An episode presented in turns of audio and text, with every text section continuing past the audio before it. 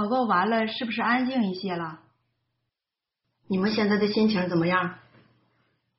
很激动，很感动。我们就开始交通我们的正题。上次我们交通的话题是什么？神的圣洁。神的圣洁。神的圣洁是关于神自己的哪方面？是不是关于神的实质？嗯。我们交通神的实质这一方面的主题是什么？就是关于神的实质的主题是什么？是不是神的圣洁？是。哎，是神的圣洁，是神独一无二的实质。你们都在回想。但是我们上次交通的主要是什么内容呢？对撒旦邪恶分辨。嗯。对于撒旦的邪恶，上次交通的是什么？记不记得？香港的弟兄姊妹说说。就是撒旦如何败坏人类，他用科学、用传统文化、用迷信、用社会潮流来败坏我们人类。嗯，对，就是主要的哈，这是上次讲的主要的话题。撒旦用知识、科学。迷信、传统文化，还有社会潮流来败坏人，嗯，这是撒旦败坏人的方式，是吧？一共有几项？五项是吧？韩国的地方，咱们说说哪五项？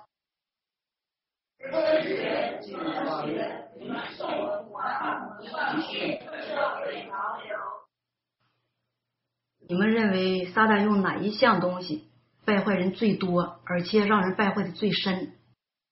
传统文化。传统文化。韩国的弟兄姊妹认为是传统文化，是吧？日本的弟兄姊妹呢？知识。知识。看来你们知识都不低，是吧？台湾的弟兄姊妹呢？知识。知识。嗯，那你们是同样的观点。那香港的弟兄姊妹呢？也是知识。那韩国的弟兄姊妹为什么认为是传统文化呢？有没有什么认识？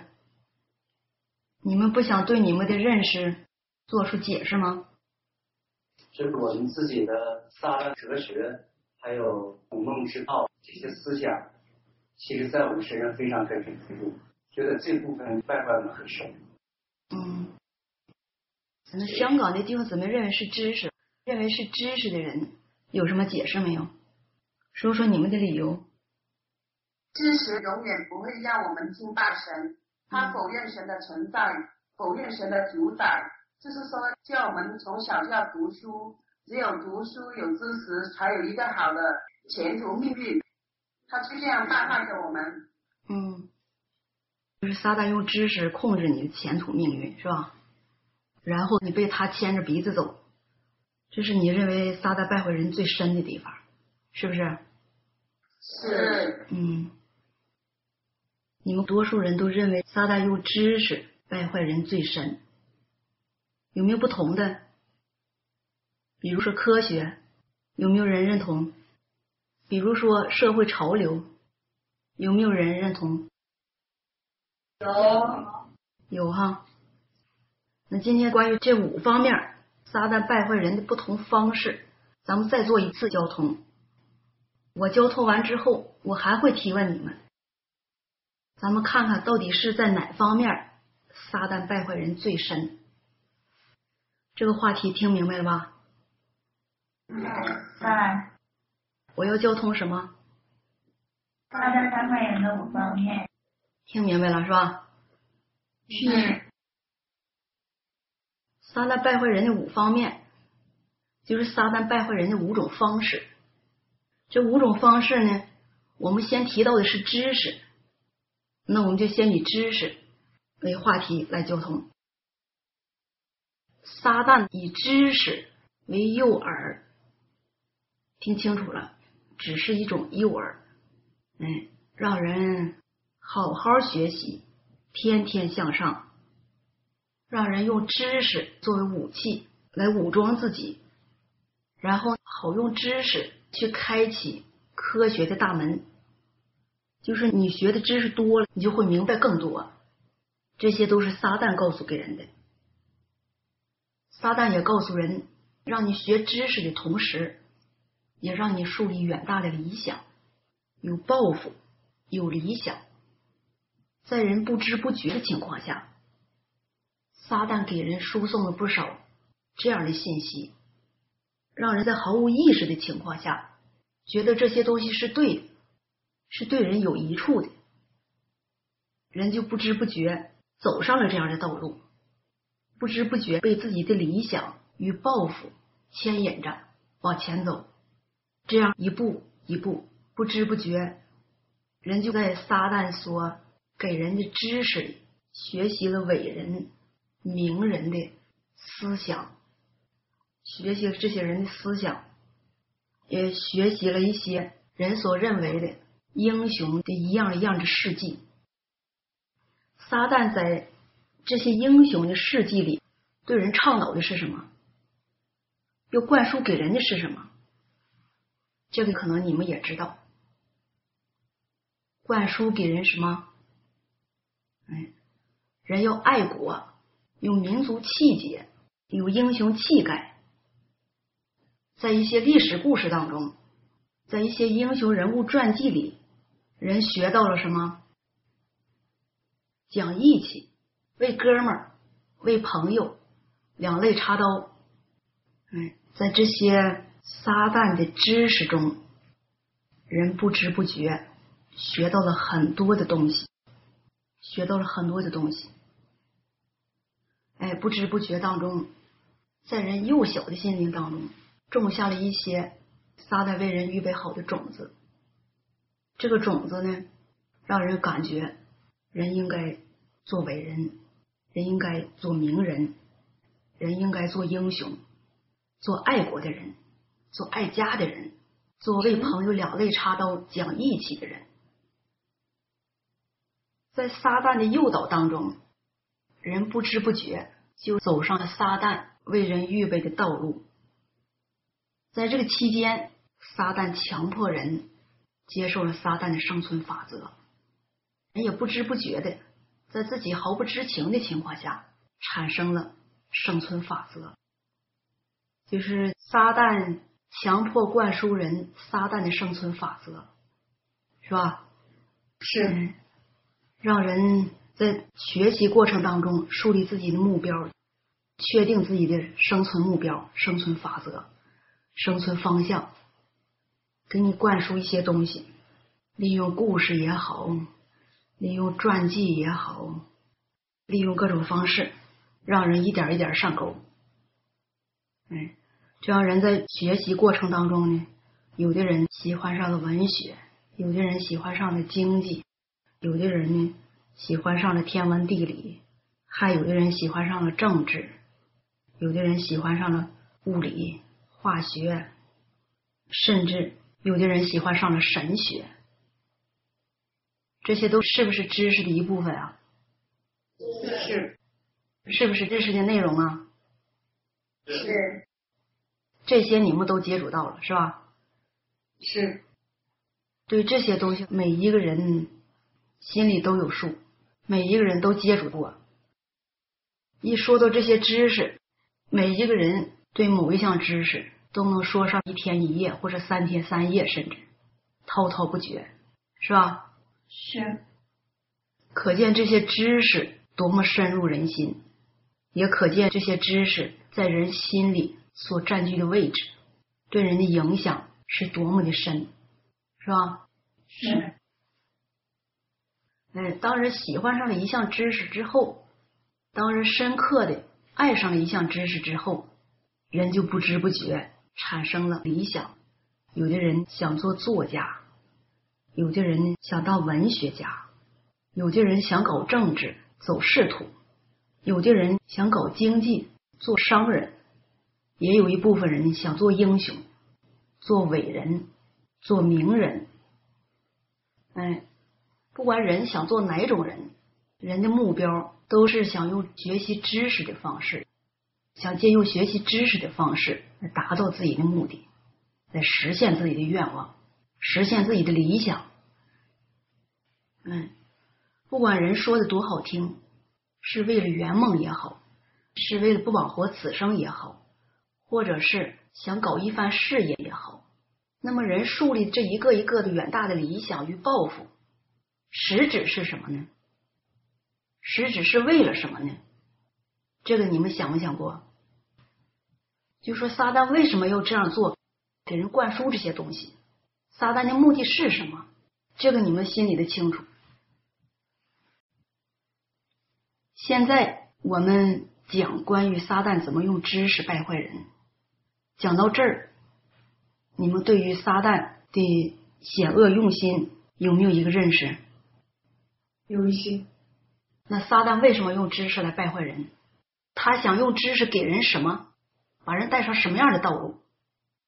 抵挡神，哎，抵挡神，这肯定是，这是你看到的人学习知识所起到的作用。学习知识以后所看到的后果，抵挡神了。那撒旦的险恶用心是什么？这个不清楚吧？嗯，撒旦。借用各种方式，在人学习知识的过程当中，哎，用讲解故事也好，或者单纯的一项知识也好，或者是让人满足自己的欲望也好，满足自己的理想也好，他到底要把你带到什么道上？这个清楚吗？哎，说的好听点呢，在人看，学习知识没有什么可指责的，是理所应当的。哎，树立远大的理想。有抱负，这就有志气，这应该是人生正确的道路，是不是这样？人如果能实现自己的理想，能在人生当中干出一番事业，这样活的不是更辉煌吗？这样不但能光宗耀祖，也可能还能流芳百世呢。这是不是好事啊？在世人的眼光来看，这是好事，这应该是正当的，也应该是正面的。但是在撒旦的险恶用心当中，他仅仅是把人带到这样的路上就完事了吗？肯定不是。实际上，不管人的理想有多远大，不管人的愿望有多现实、多正当，人所要实现的、人所要追求的，离不了两个字儿。哪两个字儿呢？这两个字儿在人的一生当中，对每一个人都是至关重要的。这就是撒旦要灌输给人的东西，哪两个字儿呢？一个字儿是名，一个字儿是利，那就是名和利。你们想没想到？嗯。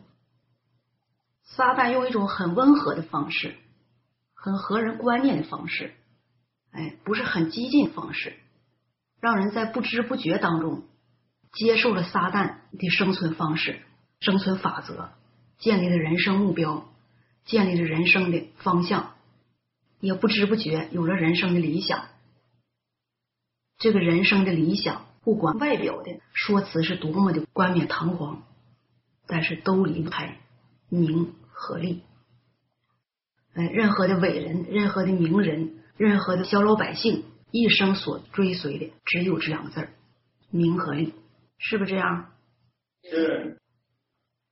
在人看，有了名和利，人就有了享受荣华富贵、享受人生的本钱；有了名和利，人就有了寻欢作乐、肆无忌惮的享受肉体的本钱。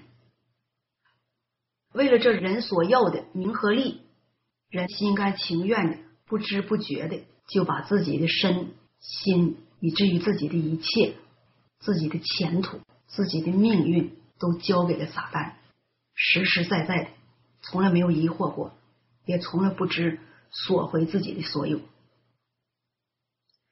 当人能对撒旦有这样的表示之后，有这样的忠心之后，人还能自己控制自己吗？不能，肯定不能了。人就彻彻底底的被撒旦控制了，哎，人也就彻彻底底的双脚全人。陷在了这泥潭当中，不能自拔。人一旦陷在名和利里，人就不再去找寻什么是光明，什么是正义，什么是美善的东西，因为名和利对人来说诱惑太大，是人一生甚至两生、三生都追求不完的东西。这是不是实情？是。嗯，有的人说了，我们学习知识啊，无非就是读读书，哎，学习点自己不知道的东西，别被时代淘汰，别被世界淘汰。学习知识无非就是为了自己的饭碗、自己的前途，为了温饱。那你说有没有一个人为了温饱，为了解决吃饭问题，仅仅是解决吃饭问题而寒窗苦读十年呢？没有，没有这样的人吧？是。那他能受这么些苦，吃苦这些年，为的是什么？名利。为的是名和利。哎，因为名和利在前面等着他，在等着他。他认为自己得通过自己的努力，自己吃的苦，自己的奋斗，才能走上名利这样的道路，才能得着名利。为了自己以后的道路。为了自己以后的享受与更好的生活，哎，他就要吃这个苦，是吧？是。那么你们说，这里所说的知识到底是什么？是不是撒旦在人学习知识的过程当中，让人明白的撒旦灌输给人的生存法则？是不是这些？是。哎，是这些。是不是撒旦灌输给人的人生的远大理想呢？比如说伟人的思想、名人的操守、英雄人物的英雄气概，那些武侠小说当中的侠客、剑客的侠骨柔肠，是不是？是。这些思想影响着一代又一代的人，哎，能影响着一代又一代的人。也能让一代又一代的人接受这些思想，为这些思想而生存，而追求，不断的追求。这就是撒旦用知识败坏人的方式途径。那撒旦把人领上这个道之后，人能不能敬拜神？不能，不能。哎，撒旦灌输给人的知识与他的思想。这里有没有敬拜神的东西？没有。有没有属于真理的东西？没有。那有没有敬畏神、远离恶的东西呢？没有。你们好像说的不是太肯定，心里还在疑惑，还是对我刚才所说的话在揣摩呢？我说的这些话，你们能不能接受？也可能当我讲到这个话题的时候，挫伤了某些人的锐气。但是不要紧，你只要认识到那两个关键字是撒旦诱导人走上邪恶道路的两个字就可以了。现在咱们再回顾一下哈，那撒旦是用什么把人牢牢的控制住呢？名利，用名和利，是不是？是。撒旦用名和利来控制人的思想，让人的思想只想着名和利。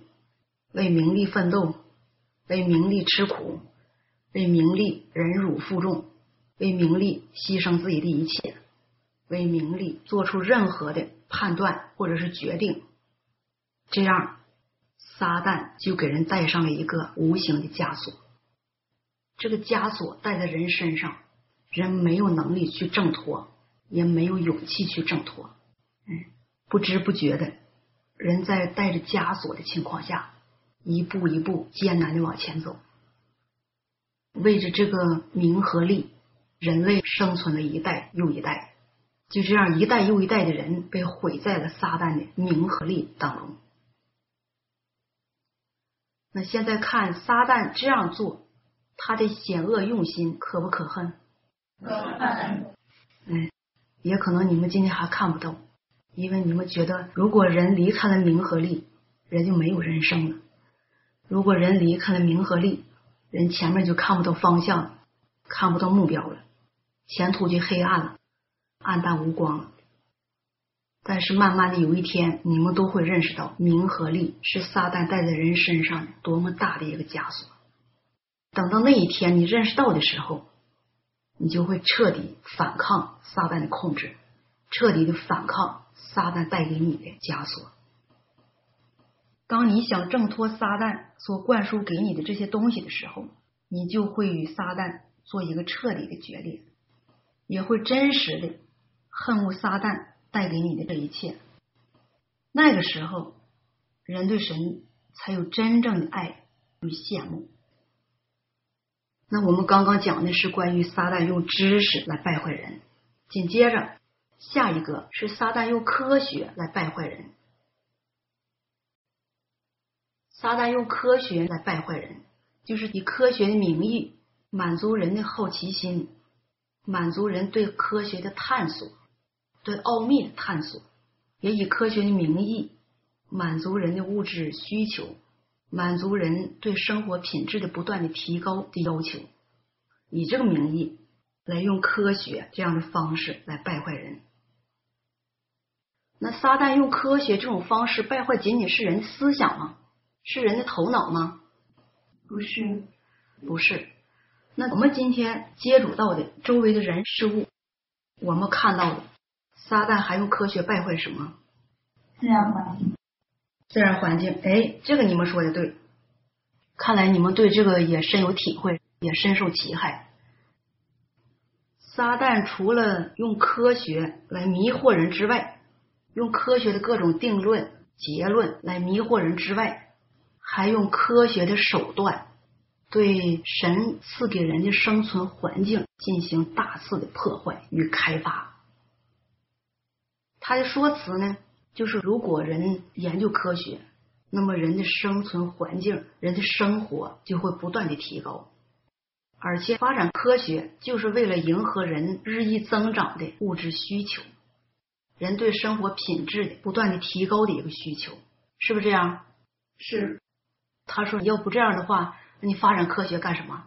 他的说辞是这样的。但是科学给人带来的是什么呢？我们接触到的环境包括什么？人类呼吸的空气是不是被污染了？是。我们饮用的水还是真正的纯净水吗？不是。那我们吃的食物呢？我们吃的食物大多数是不是天然的？不是，那是什么呀？化肥，化肥栽种培植出来的，改良基因培植出来的，还有各种科学的方式变种出来的。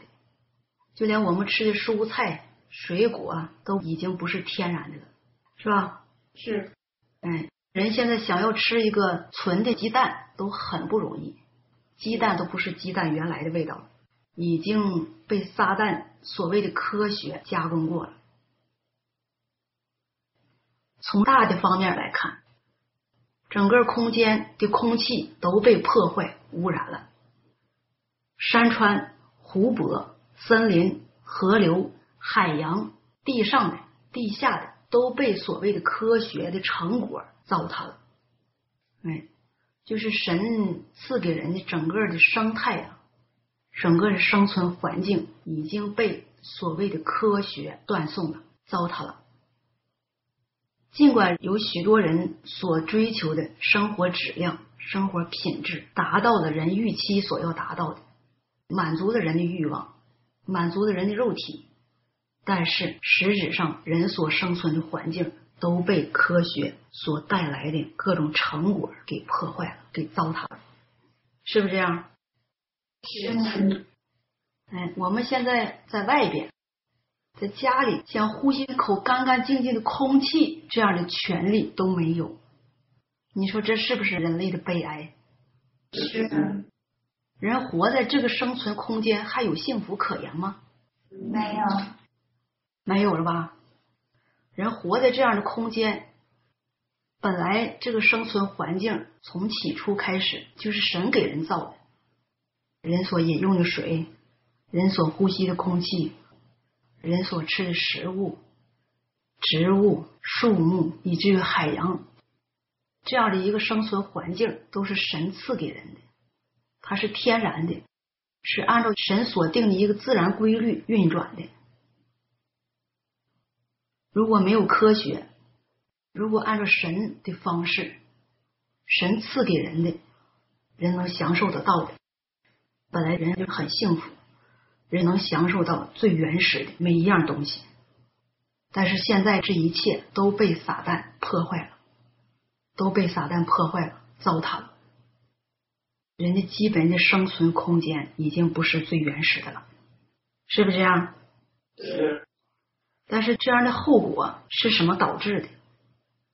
这样的后果是怎么造成的？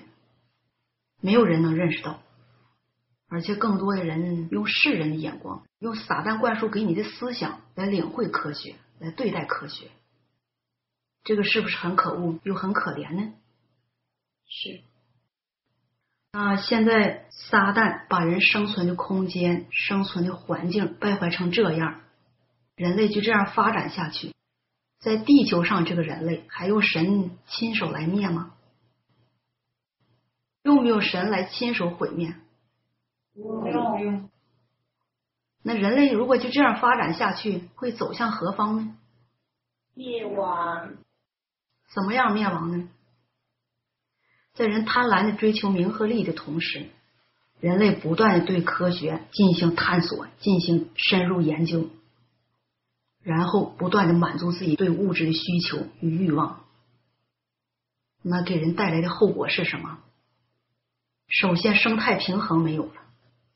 与此同时呢，人类的五脏六腑都被这样的环境所玷污、所坑害，传染病、瘟疫到处蔓延，这个是人现在所控制不了的局面，是不是这样？是。哎，那么你们现在在明白这些事儿的基础上，能不能认识到，人如果不跟随神，就跟随撒旦？哎，用知识来不断的充实自己，用科学来不断的探索人生的未来，用这样的方式生存下去，人类的自然的结果是什么？自然的结局是什么？灭亡。哎，就是灭亡，一步一步的走向灭亡。一步一步的走向灭亡。现在看来，科学就是撒旦给人调配好的一种迷魂汤，调配好的迷魂汤，让你在雾里去分辨一种事物，怎么看也看不清，怎么摸也摸不着。但是撒旦还用这样的名义来吊着你的胃口，来牵着你的鼻子走。让你一步一步走向深渊，是不是这样？是。这是第二项，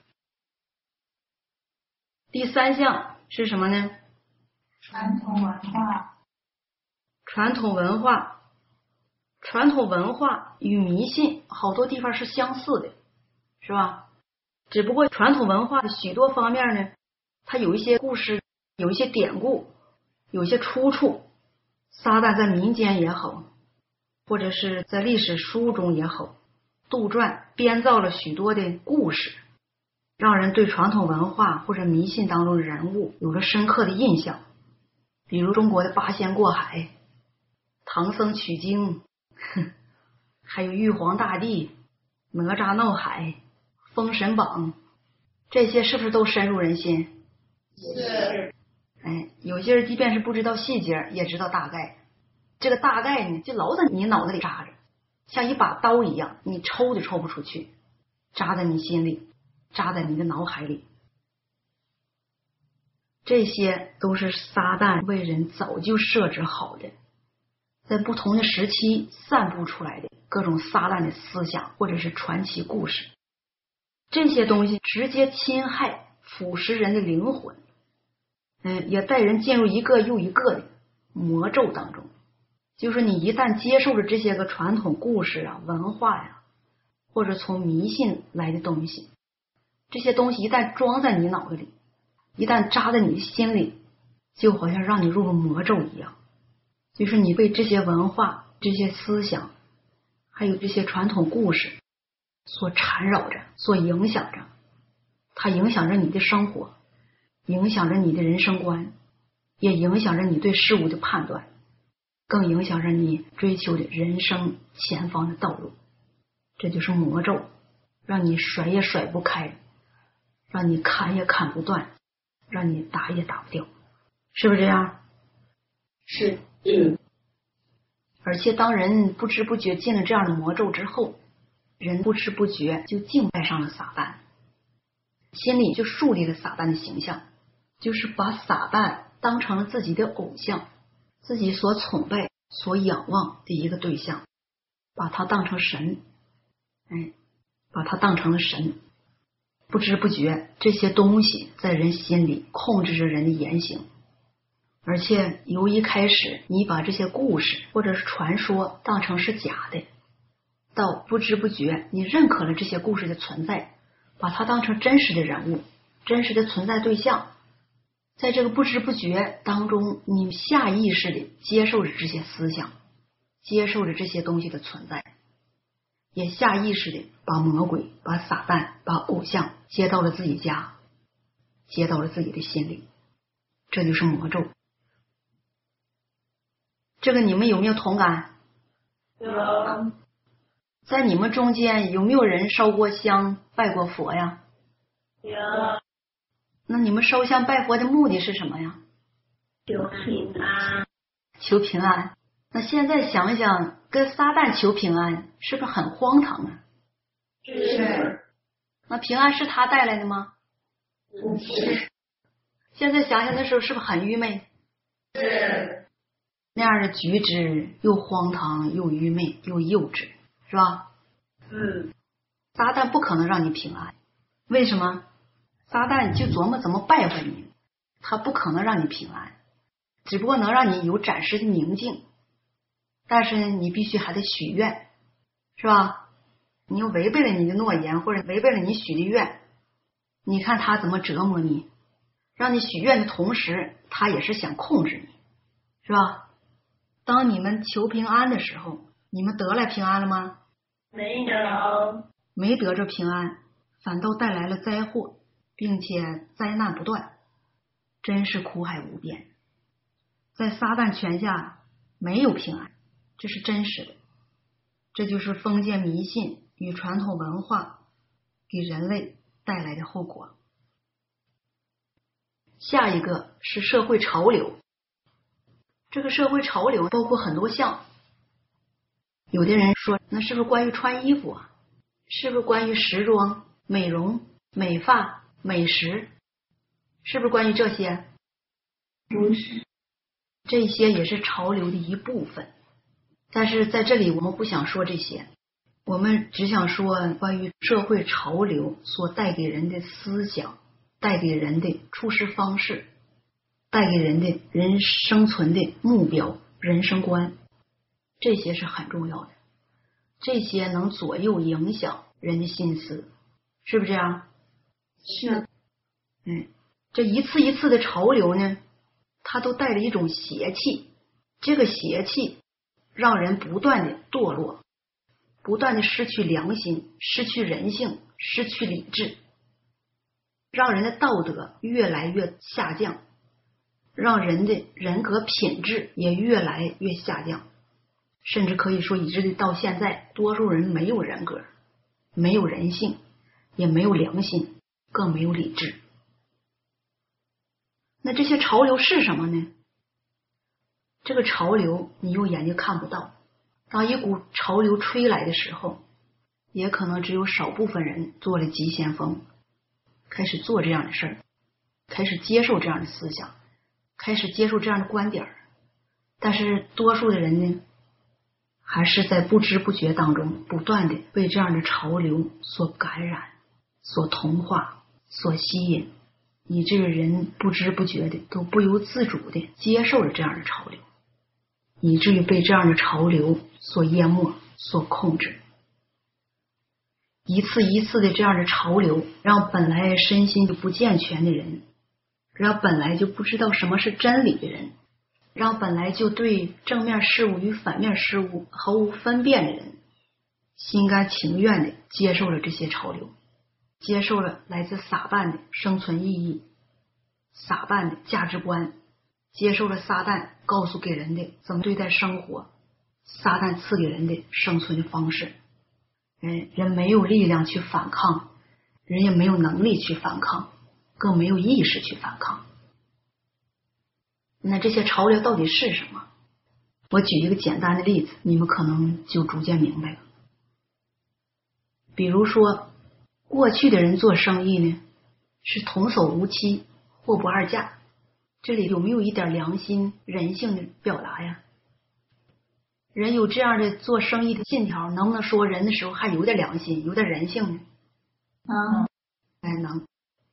但是不知不觉当中，在人对金钱的要求不断的增长的情况下，人越来越爱钱，越来越爱利，越来越爱享受。那么人把钱是不是看得更重了？是，哎，人把钱看得更重的时候，人不知不觉就看淡了名誉，看淡了名声、信誉、人格，看淡了这些，是不是啊？是，哎，当你做生意的时候，你看人家用不同的手段，用各种欺诈的手段，老发大财。虽然挣的是不义之财，但是人家手里钱越来越多了。人家一家老小跟你做同样的生意，人家享受的比你好，你心里就不是滋味。你说我咋就不能有那个本事呢？我咋就挣不来跟他一样多的钱呢？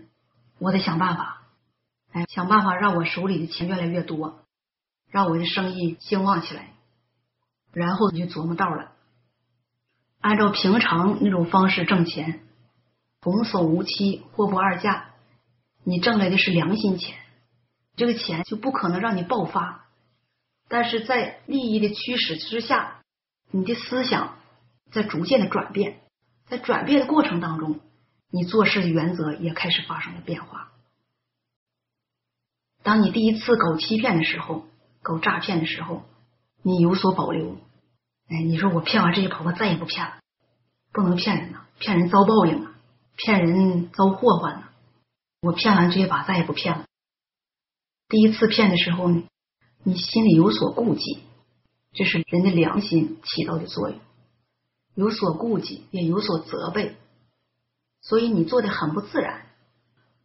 但是当你行骗成功之后，你看到自己手里拿到的钱比原来的多了。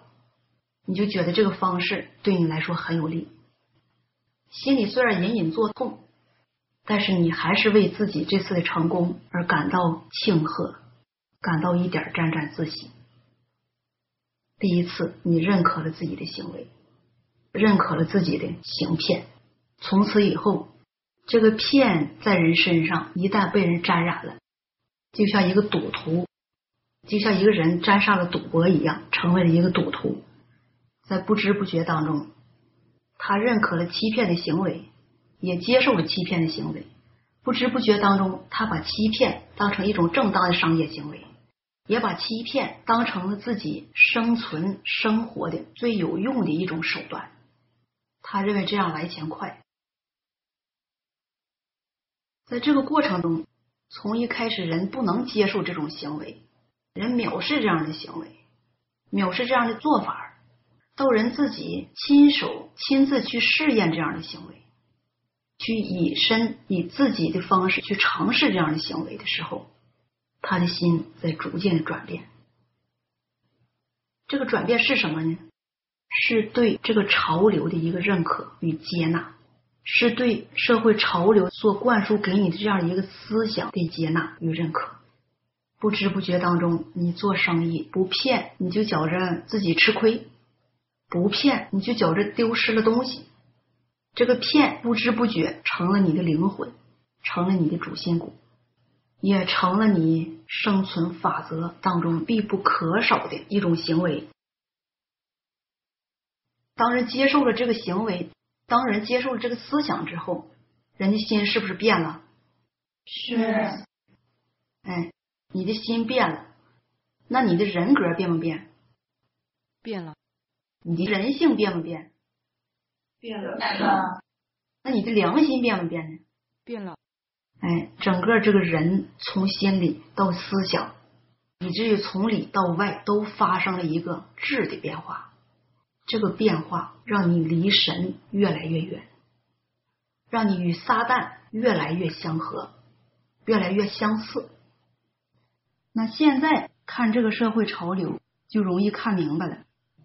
我只是举了一个简单的例子，人常见的一个例子。这个社会潮流对人的影响大不大？大。哎，那这个社会潮流对人的残害深不深呢？深。对人残害很深。那撒旦用这一个一个的社会潮流败坏人家什么？人性。嗯，还有生存观点。生存观点是不是让人逐渐堕落呢？是。哎，逐渐堕落。撒旦用这个社会潮流，将人一步一步的引向了魔窟，让人在社会潮流当中不知不觉的崇尚金钱，崇尚物欲，也崇尚邪恶，崇尚暴力。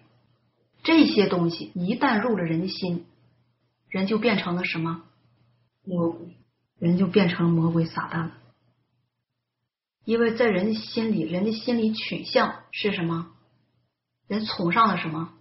人开始喜爱邪恶了，喜爱暴力了。人不喜欢美善，更不喜欢和平。人不愿意在正常的人性里过平淡的日子，而是想享受荣华富贵，享受肉体，竭尽全力去满足自己的肉体。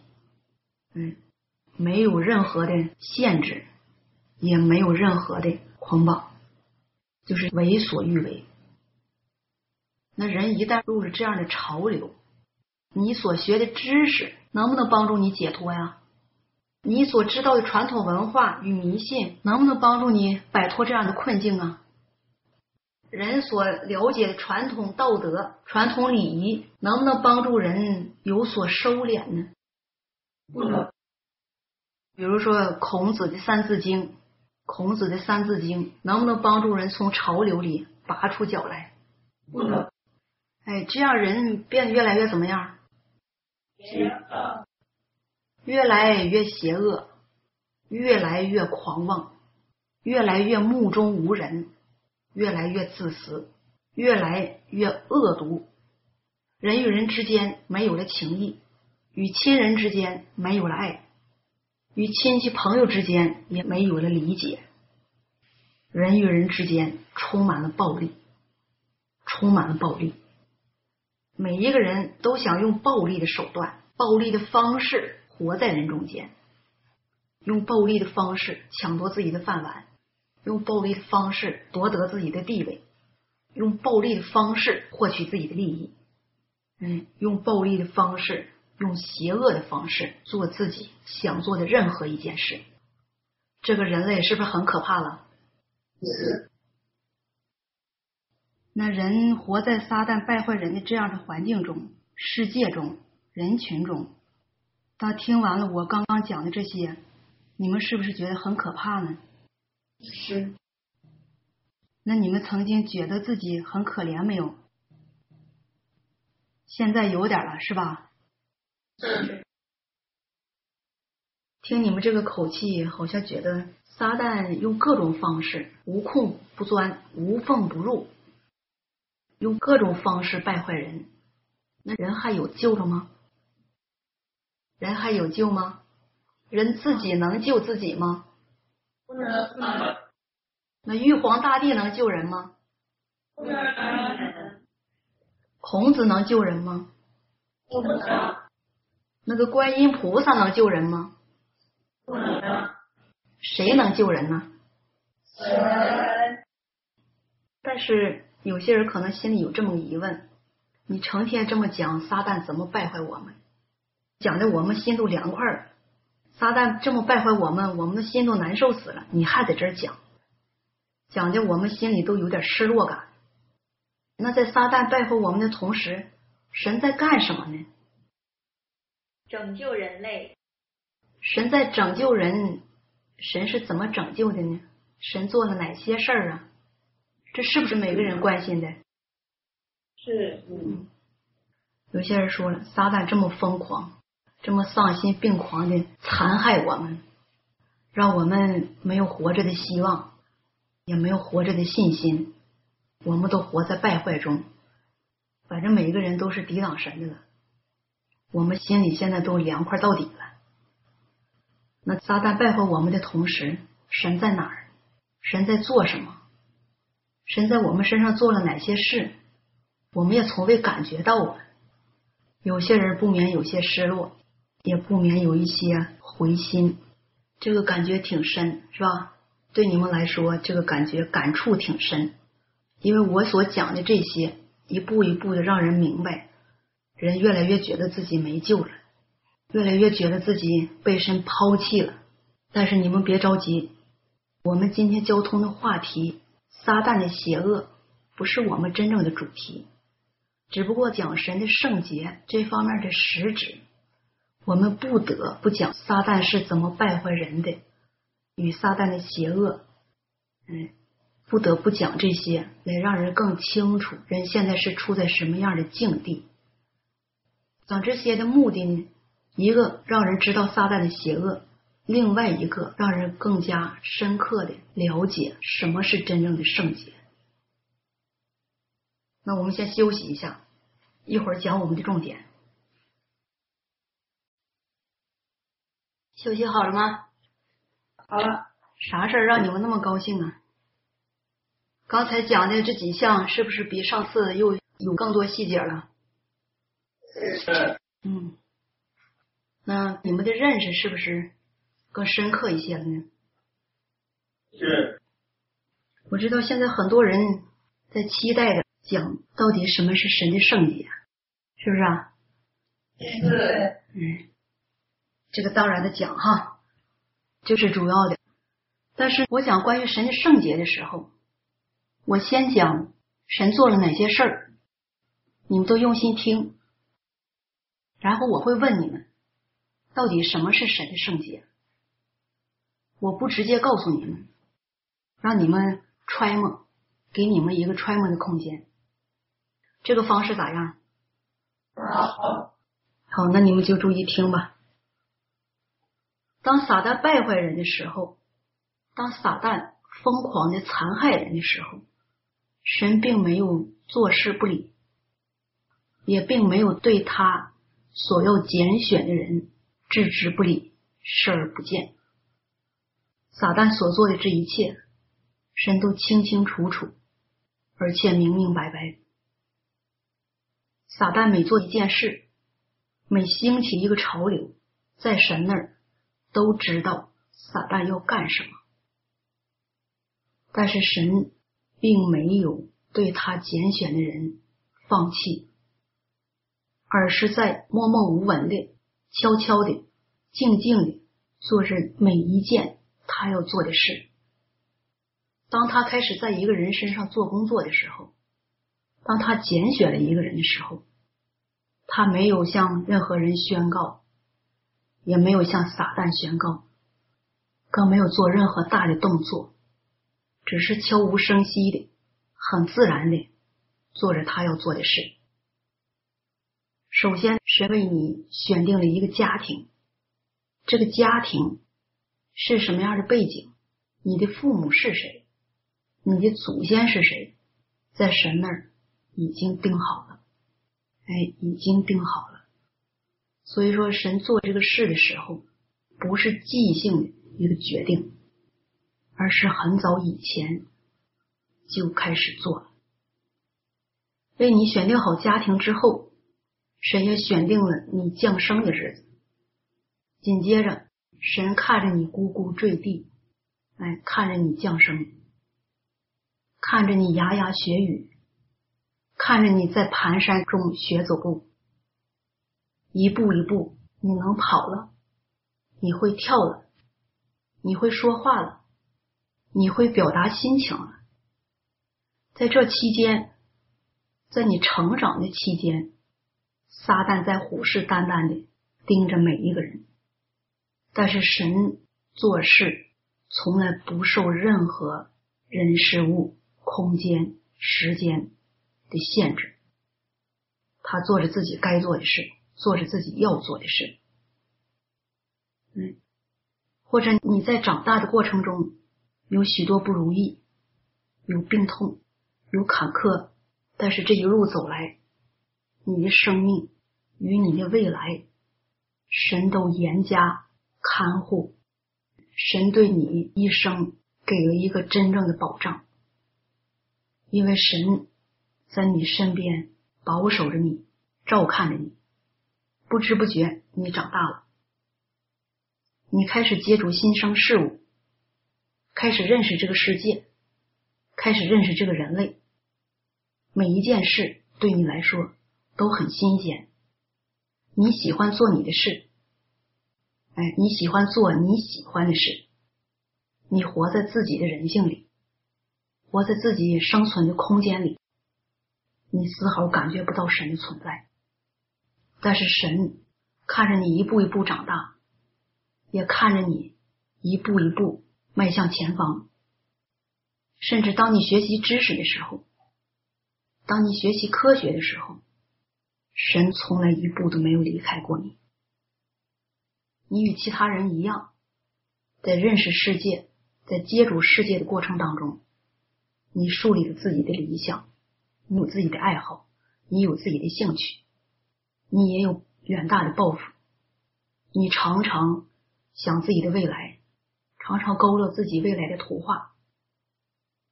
但是不管这个过程是怎么样的，对神来说，神都历历在目。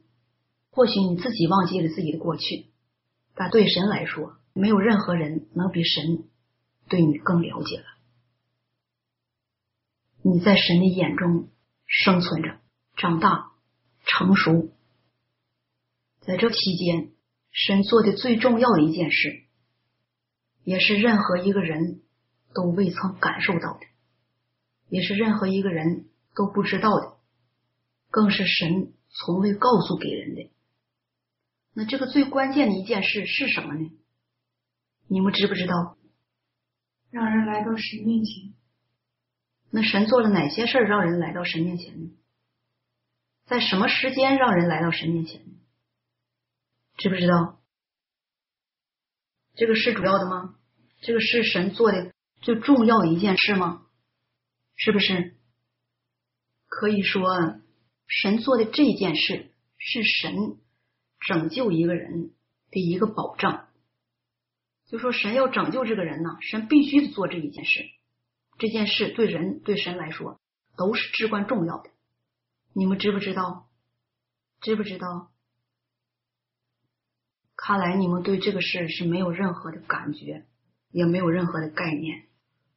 哎，那就由我来告诉你们：从你出生到现在，神在你的身上做了好多事，但是神从来不一件一件的告诉你，不让你知道，神也没告诉过你，是吧？是。哎，但是这些事呢，对人来说，不管哪件事都是很重要。但对神来说，是神必须要做的。但是在神心里，神要做的最重要的一件事，远远超过所有的这些事。那是什么呢？那就是从一个人出生到现在，神要保障每一个人的安全。这句话听了之后，也可能你们感觉有一些不解，说这个安全很重要吗？那安全在字面上看指什么？也可能你们把它理解成平安，是吧？也可能你们把它理解成没灾没祸，好好的活着，正常的生活，是不是这样？是。但是在你们心里肯定知道，不是这么简单，是吧？不是这么简单。那我所说的神要做的这件事，到底指什么？在神那儿指什么？真的就是保障你们的安全吗？像现在一样？不是。那神做的是什么？这个安全指的就是你不被撒旦吞吃。这件事重不重要？重要。哎，那你说你不被撒旦吞吃，这是不是关乎到你的安全呢？是。哎，是关乎到人的人生安全了。再没有比这个重要的了。你一旦被撒旦吞吃，你的灵魂、你的肉体就不再属神了，就不再属神了。在神那儿，神就不再拯救你了，神放弃这样的灵魂，放弃这样的人。所以说，神要做的最重要的一件事是保障你的安全，保障你不被撒旦吞吃。这个重要吧？那你们咋说不出来呢？看来你们是感受不到神的恩呐，是不是？是。咱们接着讲，神在保障人的安全之余，保障人不被撒旦吞吃之余，神做了更多的工作。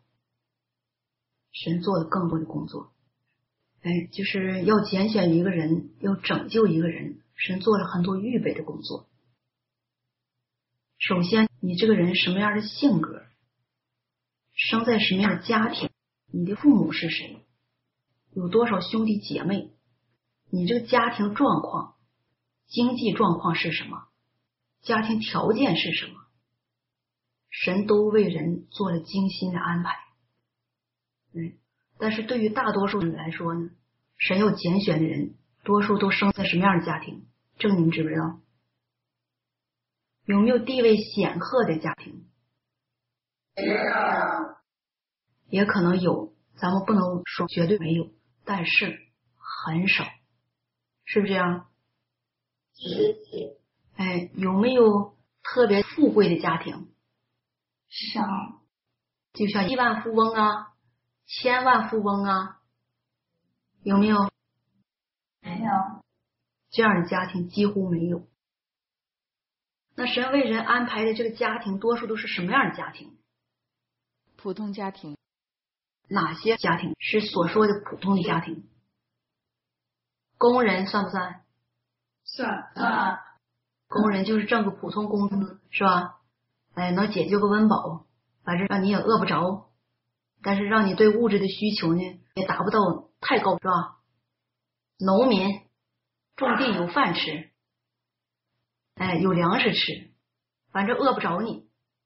衣服不能穿太好的，一般吧，是吧？哎，还有一些做生意的，做小生意的，有吧？有。哎，还有一些父母是知识分子的，这算不算普通家庭？算，父母是知识分子的，这也算普通家庭。还有一些顶多是科室人员，或者是小小的官吏，也算不上什么显赫家庭，是吧？是。嗯，更多的人是生在普通家庭，这都是神所安排的。就是首先你生活这个环境是一个物质，不是像想象的那么充裕的一个家庭。就是神为你选定家庭，多数人都生活在这样的家庭范围里，个别的咱不说，是吧？社会地位呢？经济条件一般，有社会地位吗？没有。多数人没啥社会地位，有个工作就不错了。有没有当省长的？没有。有没有当总统的？没有。没有。顶多是小经理啦，小老板啦，这一类是吧？嗯，就是首先这个社会地位是一般，经济条件一般，这是两项了吧？还有一项就是家庭生活这个环境，首先没有太明显的父母影响儿女走占卜啊、算卦呀。这个道路的，这样的也很少，多数父母还比较正常，是吧？是，跟你们类似，在神拣选人的同时，神给人制定了这样的环境，这个对神拯救人太有益处了，是吧？是，外表看神没有在人身上做惊天动地的事儿，只是悄悄的。默默无闻的，静静做着每一件事，但事实上，神所做的每一件事，神所做的每一件事，都为你的蒙拯救打好了基础，预备好了道路，预备好了各种条件，是吧？是是。紧接着，神就在每一个人的不同时期来让人回到神的面前，这就是你听到神的声音的那个时候，你来到神面前的时候，在这个时候，有的人已经身为人的父母。有的人只是身为人子，是吧？就说有的人呢已经结婚生子了，有的人还是独身，还没有建立自己的家庭。但是不管怎么样，当神拣选你的时候，当神的福音、当神的话临到你的时候，在神那儿已经定好了。哎，神定好了一个环境，定好某一个人。或者是在某一个背景之下，让谁去给你传，让你在什么样的环境之下听到神的话，神已经为你预备好了所有的条件，这样不知不觉人都来在了神面前，都回到神的家中，哎，人也不知不觉跟随神走入一步又一步的神的做工当中，走入了一步又一步。神为人预备的神做工方式当中，在这个期间，神给人的神所做的，神都是用什么样的方式呢？首先，最起码的人享受到神的看顾保守了，是不是啊？是。哎，再来，神摆设人事物，让人在人事物当中看见神的存在，看见神的作为。比如说，有些人信神呢，是因为家里有病人，是不是这样？是。家里有病人咋办呢？有些人就说了：“你去信耶稣吧。”哎，他就开始信了。在一种背景之下，他信了。那你说这个背景是谁安排的？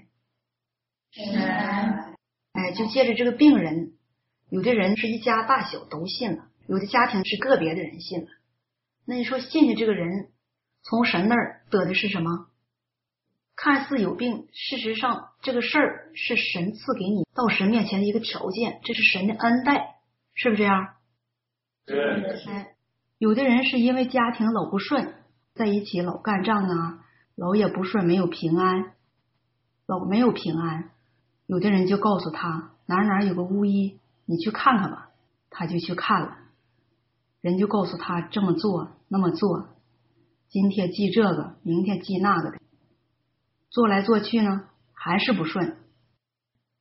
在一个偶然的机会，有人给他传说：“你家庭老不顺呐，你信耶稣吧，信耶稣就有平安了。”不知不觉，在一种很自然的环境下，他就自然的信上了神。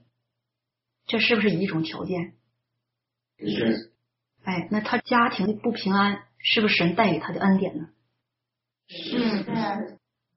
还有的人是因为别的原因，嗯，不同的原因，不同的信法不管你是因为什么，神对人并没有求真。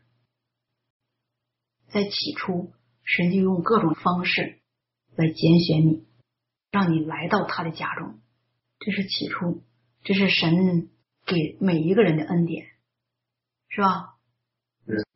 那紧接着来到现在这一步工作，神对人做的就不再是当初的仅仅是恩典祝福，是吧？